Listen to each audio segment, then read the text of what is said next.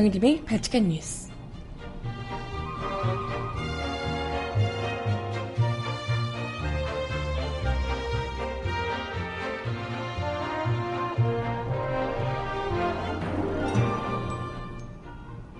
여러분 안녕하세요. 발칙한 뉴스 정혜림입니다. 주말간 더불어민주당의 새 대표로 추미애 후보가 압도적인 지지로 선출됐습니다. 추미애 대세론을 입증한 셈인데요. 이로써 7개월간의 비상대책위원회 체제를 끝내고 당 지도부 체제가 정상화됐습니다. 과연 더불어민주당의 새 지도부는 그간 지지부진했던 여러 가지 사안들에 대해서 제대로 밀어붙일 수 있을까요? 추다르크의 모습 다시 또 기대될는지 모르겠습니다.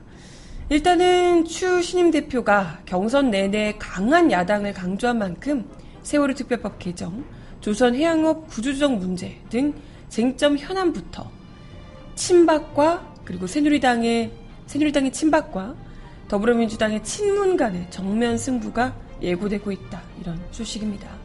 추 대표는 전대 직후 언론 인터뷰에서 사드 반대 당론을 뚜렷이 하겠다 이런 이야기도 했다고 합니다. 과연 어, 또 특히나 박근혜 정권이 레임덕 정권이 되고 있기 때문에 그 어느 때보다도 강한 야당의 역할이 필요한데 그 역할을 제대로 해낼 수 있을지 지켜보자고요. 음악 듣고 와서 오늘 이야기 함께 나눠봅니다. 첫 곡으로 그대가 내게 홍대강이 부르는 노래로 준비했습니다. 신청곡 있으시면 주세요.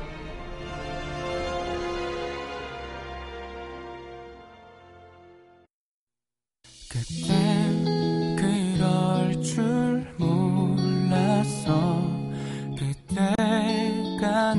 달라질 줄은 굳이 누군가가 없어도 혼자로 충분했는데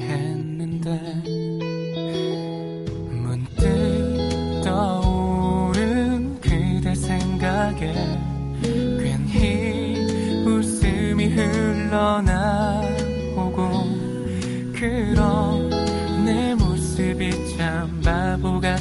같지만 이젠 그게 참 좋은 걸.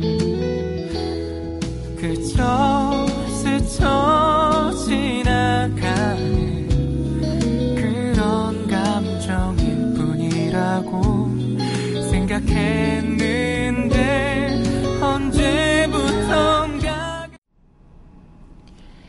네, 홍대광의 그대가 내게를 첫 곡으로 듣고 오셨고요. 신청곡은 잠시 후에 전해드려보도록 하겠습니다. 어, 정말 지난주 월요일하고 이번 주 월요일은 아침 온도가 다른 것 같아요. 물론 낮에도 그렇겠죠. 낮에 날씨도 그렇겠지만 특히 아침에 아침에도 거의 뭐 이 그 밤새 열기가 전혀 식지 않아서 아침에도 아, 푹푹 찌는 날씨로 짜증을 유발했던 그래서 어 한낮에는 얼마나 더울까 걱정부터 하게 됐던 지난주였는데 이게 정말 불과 며칠 사이잖아요. 지난주에 갑자기 목요일 즈음에서 비가 오더니 그 다음부터는 기온이 뚝 떨어져서 뭐 뚝 떨어졌다고 해봤자 겨울 날씨까지는 아니지만 어, 그래도 좀 선선한 바람이 불더라고요. 주말에도 좀 어, 다니기 꽤 좋고 좀 예, 시원한 바람 좀 불고 특히 저녁에는 정말 가을 된 것 같은 느낌이더라고요. 오늘 아침에도 저도 이 반팔 티셔츠 위에 가디건을 걸치고 나왔거든요. 안 그러면 너무 으, 꽤 쌀쌀하던걸요. 이러면 이제 누진제 얘기는 쏙 들어가는 거 아니냐고. 그런가요? 어, 저도 글쎄 날씨가 좀 그렇게 되니까 에어컨을 이전보다는 좀 덜 틀게 되고 밤에는 또 뭐안 틀어도 괜찮은 것 같고 하던데. 이제 누진제 얘기는 쏙 들어갈까요? 뭐 애초에 7, 8, 9월 정도 7, 8, 9월 정도 얘기를 했던 거라. 사실 뭐 누진제도 뭐 조금 좋게 해준다고 했지만 실질적으로는 별 상관없는 별 격차가 없는 뭐 정도였다고 하는데. 아마 이러고 또 다시 겨울 돼서 또 날리고 여름 돼서 또 날리고 그렇게 되지 않을까 싶어요. 여름이 원래 이렇게 더우면 겨울이 또 그만큼 혹한이 온다고 하잖아요. 혹서와 혹한. 아, 네. 막상 발에 불 떨어지고 사람들 분노가 여기까지 차오르면 그때 대해서 한마디 툭 했다가 또 이제 계절 지나고 싹 이렇게 잠잠해지면 모른 척 넘어가고 그러지 않을까 싶어요. 사실 뭐 한전에서 이걸로 전기세로 서민들한테 쭉쭉 뽑아, 뽑아먹는 게 얼만데 순이익이 얼만데 그걸 쉽게 놓치려고 하겠습니까? 네 아무튼 뭐 좀 덜 더워서 훨씬 좋긴 하네요. 네 어제 주말 동안 더불어민주당 지도부가 드디어 꾸려졌습니다. 무려 7개월간의 비대위 체제였고요. 참 비대위가 정말 아휴, 네 우리를 속 많이 끓게 했었죠. 이게 과연 야당이 맞는가라고 할 정도로 뭐 거의 새누리당이나 크게 다르지 않은 모습으로 오히려 더 열받게 야당의 탈을 쓰고 야당다운 행동은 뭐 전혀 해주지 않고 있어서 정말 속이 터지는 정부 아니 속이 터지는 지도부였다 이렇게 평가를 할 수 있을 것 같아요. 김종인 비대위 체제가요. 그것도 7개월간 이어지면서 특히나 너무 중요한 사안들이 많았는데도 불구하고 야당 의원들이 그것도 역대 최대 규모의 야당이라고 하는 거잖아요. 그럼에도 불구하고 이 야당이 제 역할을 해주지 못하면서 사드 문제도 그렇고 세월호 문제도 그렇고 백남기 농민 문제도 그렇고 무엇 하나 지금 시급하지 않은 일이 없는데도 그죠? 그럼에도 불구하고 야당이 없어요. 보이질 않아. 그러면서 많은 국민들이 분노를 했었습니다. 도대체 뭐 하는 것이냐. 그래서 뭐 더불어민주당 당사로 아예 유족들께서 점거농성에 들어가시기도 했고 그랬죠. 근데 이제 좀 바뀔지 어쩔지 모르겠습니다. 추미애 후보가 더불어민주당의 새로운 당대표로 어, 당선이 되셨다고 합니다. 무려 54%의 과반 득표로 압승했다고 하는데요. 이게 이제 친문 세력, 친문재인계 성향의 표심이 추 후보에게 결집했기 때문이다. 이렇게 풀이되고 있습니다. 음, 아마도 문재인 대세론을 명확히 하려는 표심이 그 배경으로 보인다. 이런 지적이고요. 이뿐 아니라 그 부문별 최고위원 선거에서도 여성에서 양양자, 청년에서 김병관 후보 등 친문 후보가 과반 득표로 당선이 됐다고 합니다. 뭐 이미 선출된 지역별 최고위원을 포함해서 지도부 9명 중 6명이 친문 인사로 이루어지는 친문 지도부가 구성됐다고 합니다.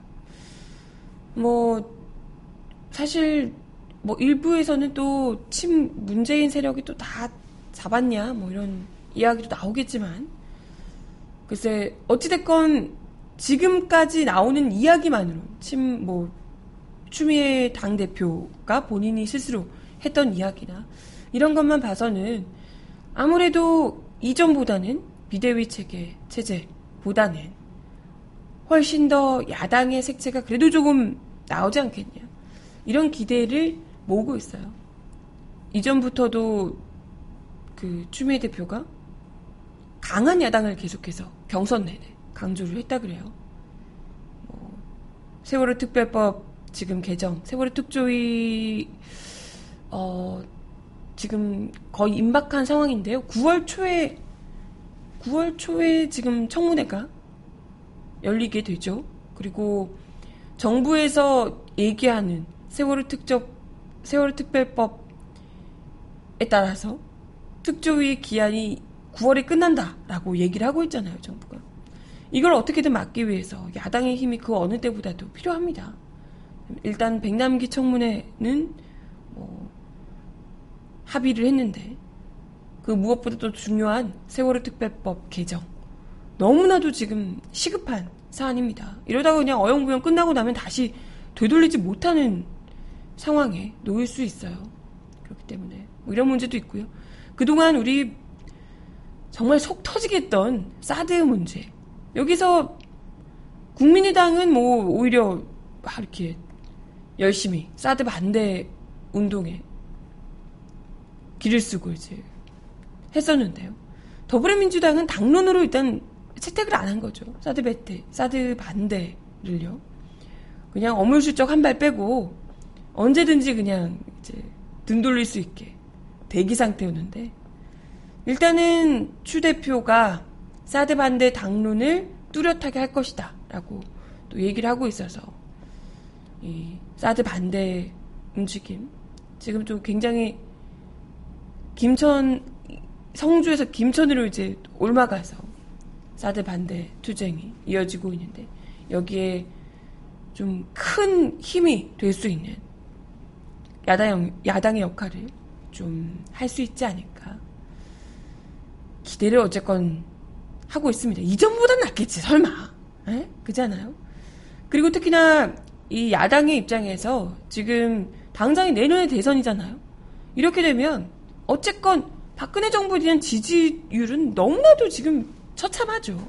그렇기 때문에 중요한 건 박근혜 정부의 이런 과오를 신랄하게 비판하면서 그와 다른 결로 우리가 무엇을 할 수 있다. 이런 것을 확실하게 보여줄 수 있는 그 색깔이 필요합니다. 특히 야당은 선명성이 중요하죠.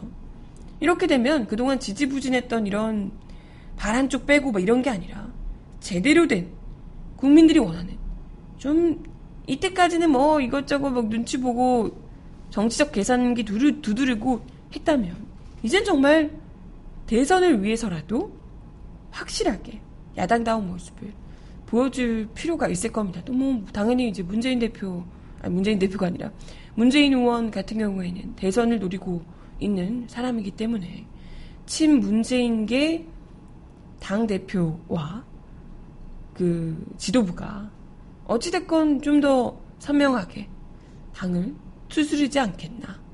이런 생각을 좀 하게 돼요. 재밌는 건 그런 거지요. 아시다시피 새누리당이 지금 친박계로 완전 뭐 똘똘 뭉쳤습니다. 그래서 박근혜 대통령이 너무 좋아가지고 뭐 송로버섯 대접하고 뭐 그랬던 거잖아요. 울고 내 새끼들 이러면서 새누리당은 친박근혜계로 똘똘 뭉쳤고 여기는 친문재인계로 똘똘 뭉쳤어요. 여야가. 그러면 당연히 여기서는 새누리당에서는 박근혜 대통령을 지키기 위한 모든 것을 할 것이고 여기는 어쨌건 또 지지를 더 높이려면 야권에서는 보다 더 친박계와 새누리당과 박근혜 대통령을 철저하게 또 이제 공격을 하는 이런 강대강이 이 정권 말기에 분위기가 대결이 벌어지지 않겠냐 이런 생각을 하게 됩니다. 부디 그러길 바라고요. 네, 추미호가 더불어민주당을 부디 좀 더 야당다운 모습으로 끌고 갈 수 있기를 기대해 봅니다. 네. 뭐 어쨌든 벌써부터 여기저기서 이 새로운 정권을 창출하기 위한 움직임이 물밑 작업이 여기서 여기저기서 이어지고 있다고 하던데요. 어, 박지원 비상대책위원장 손학규 전 새정치 민주연합 상임 고문이 만나서 뭐 입당 얘기하고 뭐 그랬다는 얘기도 나오고요. 뭐 어찌됐건 앞으로 2017년의 대선을 위해서는 지금 남은 1년이 너무나도 중요하기 때문에 그걸 알고 있는 야당이라면 어떤 것이 국민들의 마음을 흡족하게 만들고 감동시킬 수 있는지를 부디 아실 거라고 믿어요. 알길 바랍니다. 네. 네. 음악 하나 더 듣고 와서 이야기 이어가 보겠습니다. 신청곡 주셨는데요. 이승환의 첫날의 약속 듣습니다.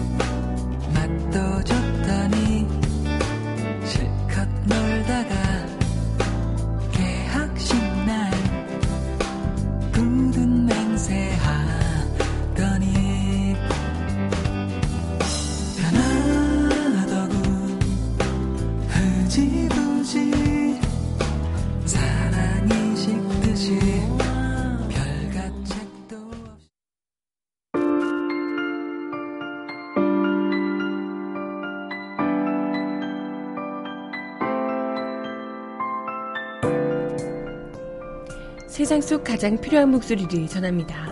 여기 곧 우리가 있어요.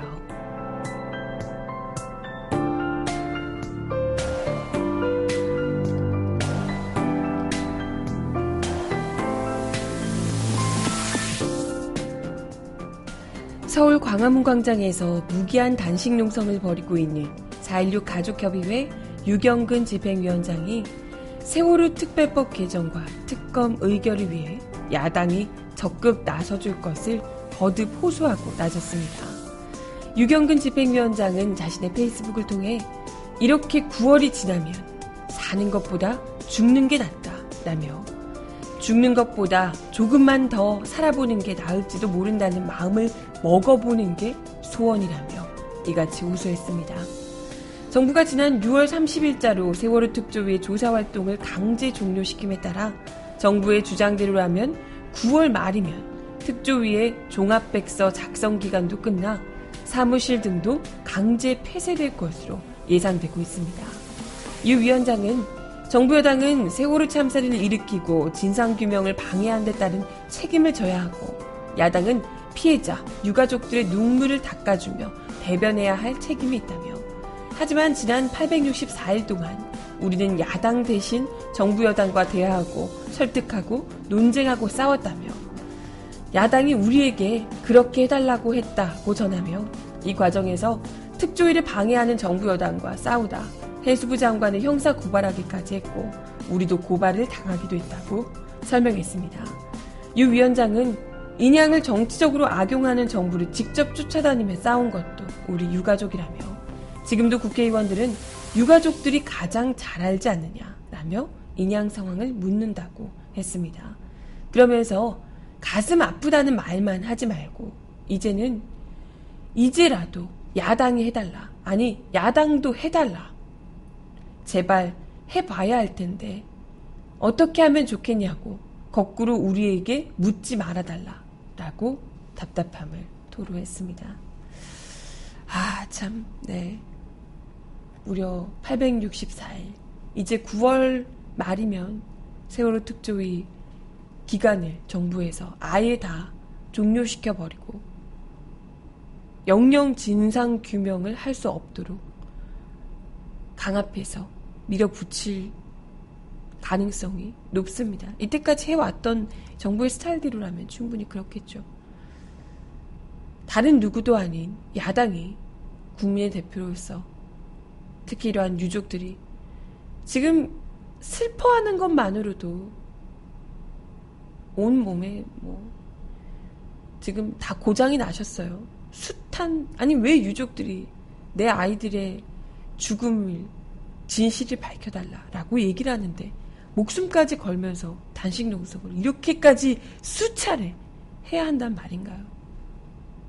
이런 것에 정말 국민의 대표라는 야당 의원들의 힘이 그 어느 때보다 필요합니다. 내 일처럼 나서서 적극적으로 붙어서 정치적으로 도움이 될까 안 될까 이런 걸 계산하지 말고 직접 붙어줬으면 하는 바람이네요.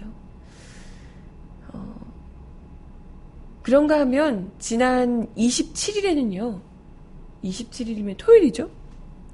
리우 올림픽에서 맹활약했던 배구 선수 여러분들 뭐 죄다 저보다 더 많이 아실 것 같은데요. 배구 여제로 불리는 김연경 선수 아실 거예요. 김연경 선수가 세월호 분향소를 방문했다고 합니다. 어, 리우올림픽을 다녀와서 복귀해서 하자마자 바로 세월호 분향소를 찾은 셈인데요. 희생자들을 애도하고 유가족을 위로했답니다. 안산 출신이시래요, 특히 또. 리우 올림픽 큰 행사를 치르고 돌아오셔서 유가족들을 만나서 진실은 언젠가 다 밝혀질 것이다. 라고 위로를 했답니다. 어, 그런 얘기를 했대요.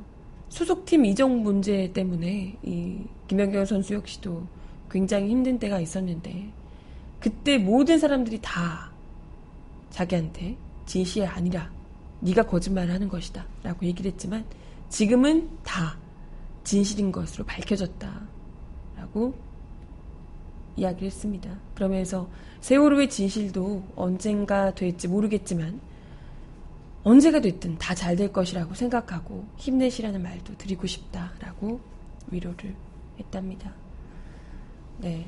조금이라도 힘이 되기 위해 이렇게 찾아왔습니다. 편안히 쉴 수 있게 노력할게요. 라고 방명록도 썼다네요.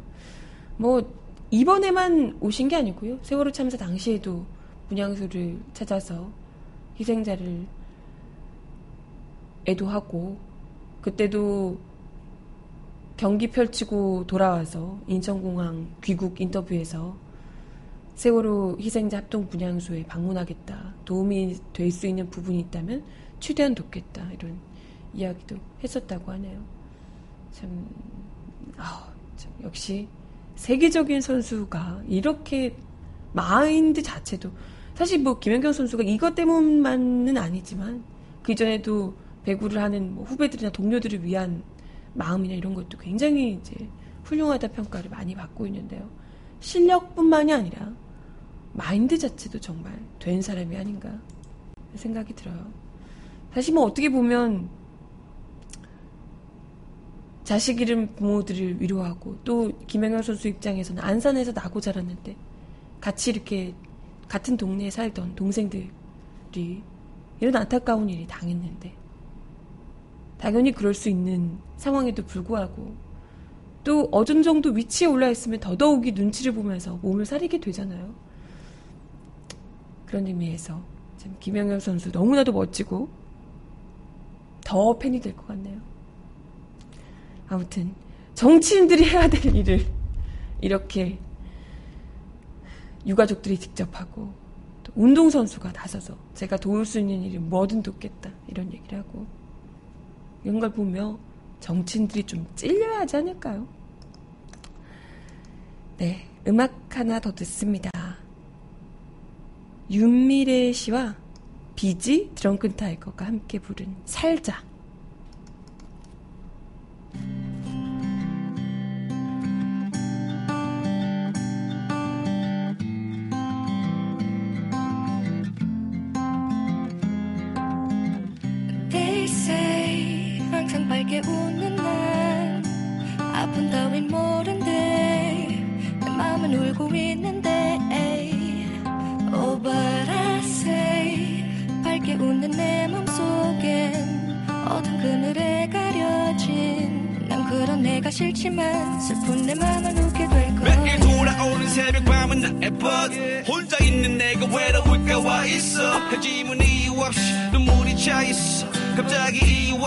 사랑에 차였던 밤하늘 바라보며 눈물을 참았던 바보같이 울지 못해 눈물을 삼켰던 매일 돌아오는 새벽 밤은 나의 벗 혼자 있는 내가 외로울까 와 있어.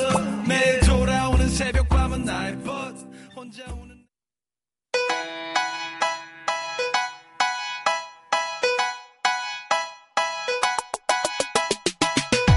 inside 이 사람 왜 이럴까요? Look a bit harder. Cause we're so uninspired, so sick and tired of all the hatred you harbor. So you say, 이명박 전 대통령이 최근 차기 정권을 반드시 내 손으로 창출하겠다. 라고 이야기를 했다는 보도가 나와 논란이 일고 있습니다. 아, 진짜 소름. 진짜 이 사람 왜 이래? 어? 지난 26일 월간조선 9월호에 따르면 이 전 대통령의 핵심 측근은 월간조선 기자와 만나 이 전 대통령이 최근 들어 누누이 이같이 이야기를 하고 있다고 전했습니다. 그러면서 지금 대치동 슈페리어 타워에는 모든 정부가 집중되고 있다 라고 호언했습니다. 슈페리어 타워가 MB 사무실이 입주해 있는 강남구의 빌딩 이름인데요. MB는 퇴임 직후인 2013년 5월부터 여기에 입주해 집필을 하거나 측근들을 접견하고 있다고요? 아 이거 사무실도 세금으로 해주는 거 아닌가? 그랬던 것 같은데. 월간 조선은 MB 발언이 나온 배경에 대해 이것은 박근혜 대통령과 완전히 등을 대고 갈라선 반박 세력이 의지할 수 있는 역할을 하고 박 대통령이 임기 중 단 한 번도 역할을 맡기지 않은 데 따른 섭섭함을 간접적으로 토로한 것으로 해석된다고 분석했습니다. 이 측근에 따르면 MB가 집중적으로 관찰하는 인물이 바로 반기문 유엔 사무총장, 또 김무성 전 대표, 오세훈 전 서울시장 등 3명이라는데요. 이 가운데 박 총장은, 아, 반 총장은 MB가 직접 저울질하고 있답니다. 대통령 후보로 나섰을 때 당선 가능성이 있느냐를 저울질하고 있대요. 이 전 대통령은 반기문 총장이 당선될 가능성이 있다는 확신이 드는 순간 총력을 다해 그를 지원할 것이며 이른바 킹메이커 역할을 하겠다라고 생각하고 있답니다. 이 같은 핵심 측근의 말이 사실이라면 반 총장 역시 국민에게 피로감을 주고 있는 친박보다는 이게 무슨 녹인 개긴인가요? 이전 대통령이 차라리 낫다. 이렇게 생각할 수 있기 때문에 대선 과정에서 훨씬 유리할 수 있다고 주장을 하고 있다는 거예요. 그래, 박근혜보다는 이명박이 낫다. 이렇게 국민들이 생각할 거라는 거죠. 됐거든요! 이 측근은 이전 대통령이 김무성 전 대표에 대해서는 대통령이 되기에는 약하다. 이런 평가를 내렸고, 아우, 뭐, 이명박 박근혜 이런 분도 하는데 누군들? 이전 대통령의 고려대 후배인 오세훈 전 서울시장에 대해서는 뭔가 약점이 있다라며 역시 부정적인 평가를 했답니다. 그러면 역시 반기문을 물겠다 이런 건가? 아무튼 최근 들어 MB 정 주변에는 사람들이 크게 붐비고 있답니다. 뭐 MB와 정몽준 전 의원, 오세훈 전 서울시장 등 정재계 유명 인사들이 함께 뭐 테니스를 치고 뭐 이런 장면들이 목격이 되고 있어서 덕분에 이명박 전 대통령께서 굉장히 요즘에 기분이 좋아 보이신다고. 네. 합니다. 이제 박근혜 정부 하에서 끈떨어진 인, 인, 인물들이 속속 이명박 전 대통령을 찾아가면서 아, 내가 아직 죽지 않았구나 이런 걸 느끼며 굉장히 기분 좋아하시더라는. 그래서 차기 대선 후보도 내가 만들겠다. 내가 킹메이커를 하겠다. 이런 아주 큰 꿈을 어, 참 야심찬 꿈을 키우고 계시다고 하는데 네.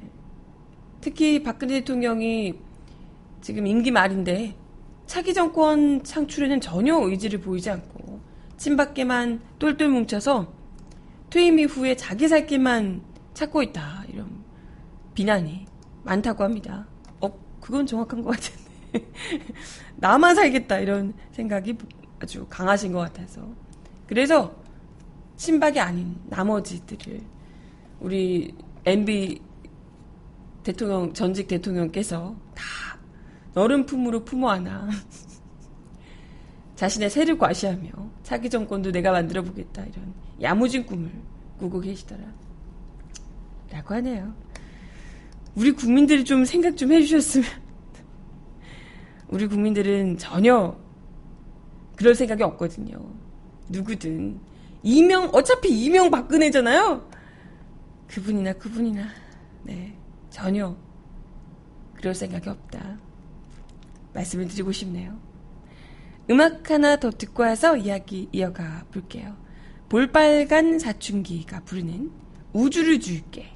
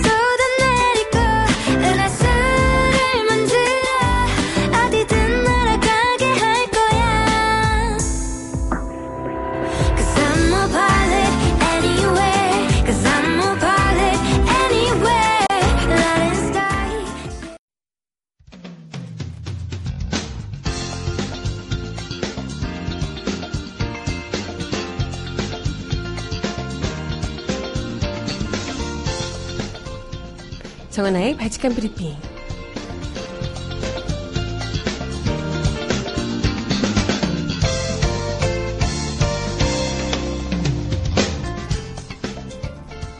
첫 번째 소식입니다.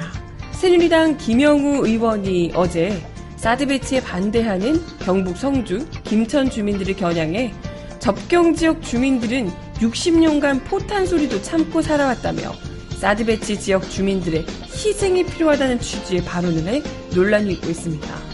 국회 국방위원장인 김 의원은 서울 여의도 당사에서 기자회견을 열고 6.25 전쟁 이후 60년간 수백만 평을 군 부대 훈련장 등으로 내주고 매일같이 포탄 소리를 들으며 살아온 많은 접경 지역의 주민들을 생각해 보길 바란다며 사드가 어쩌다 갈 곳을 못 찾는 천덕꾸러기가 돼버린 것인지 도무지 모르겠다라고 말했습니다.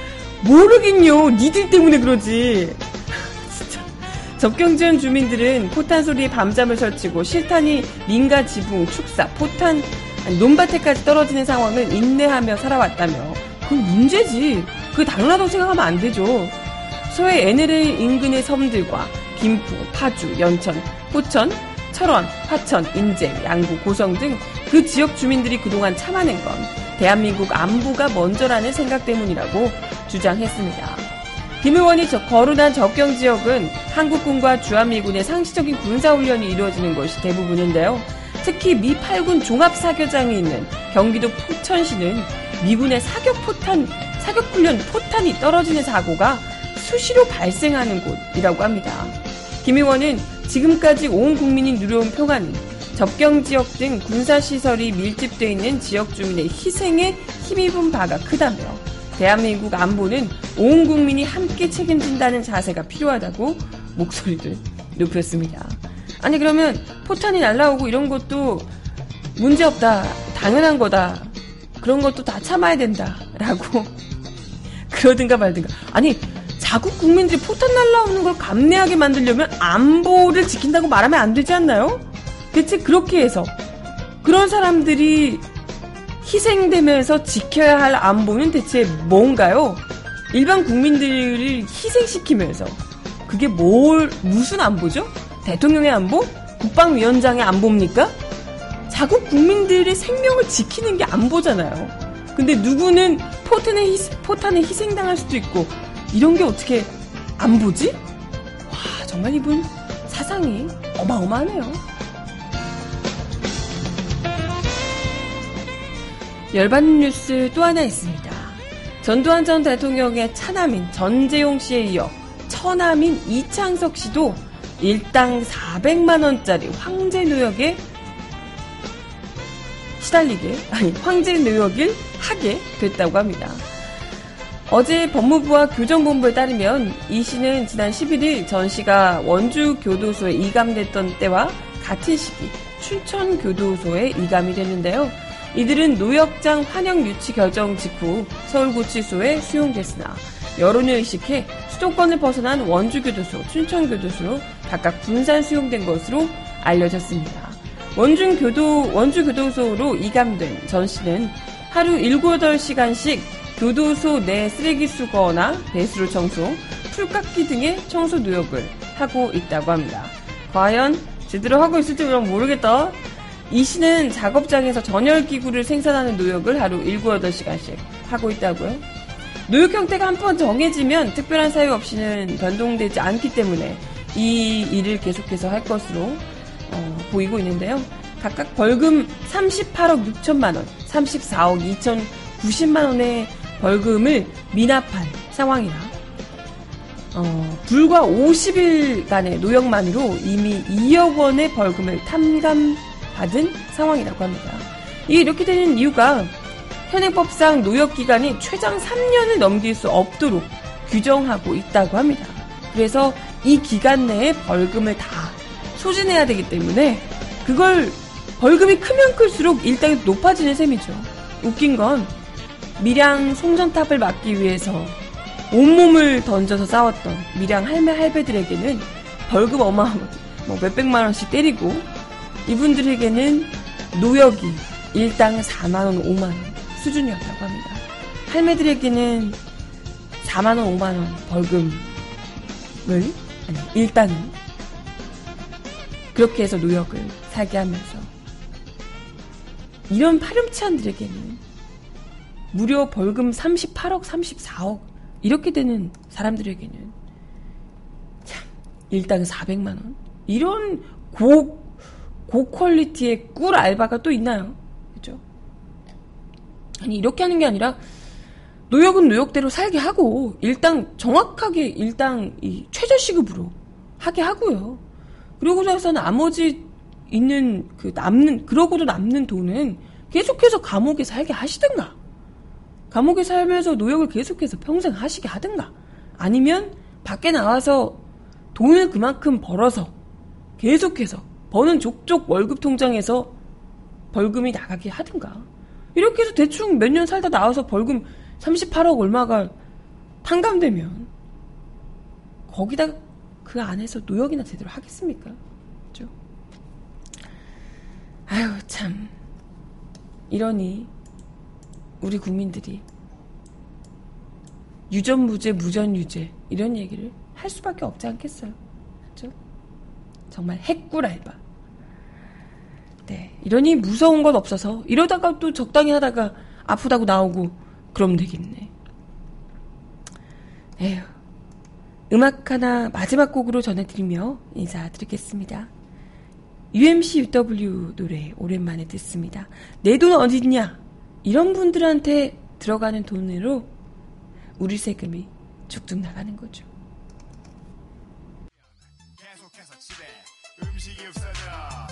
없어져. 이유를 아는 사람 나한테 알려줘.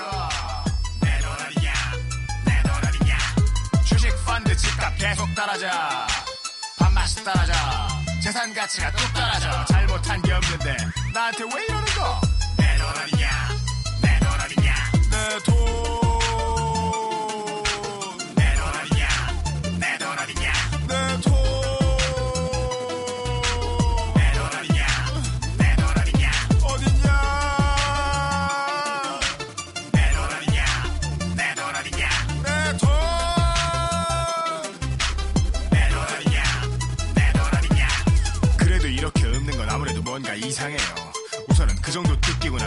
거기에서 학교 책값 빠지고 실습비 빠지고 1년에 두 번 등록금이 네, 오늘도 바치칸 뉴스 함께 해주셔서 감사합니다. 갑자기 좀 쌀쌀해져서 감기 걸리시는 분도 많을 것 같아요.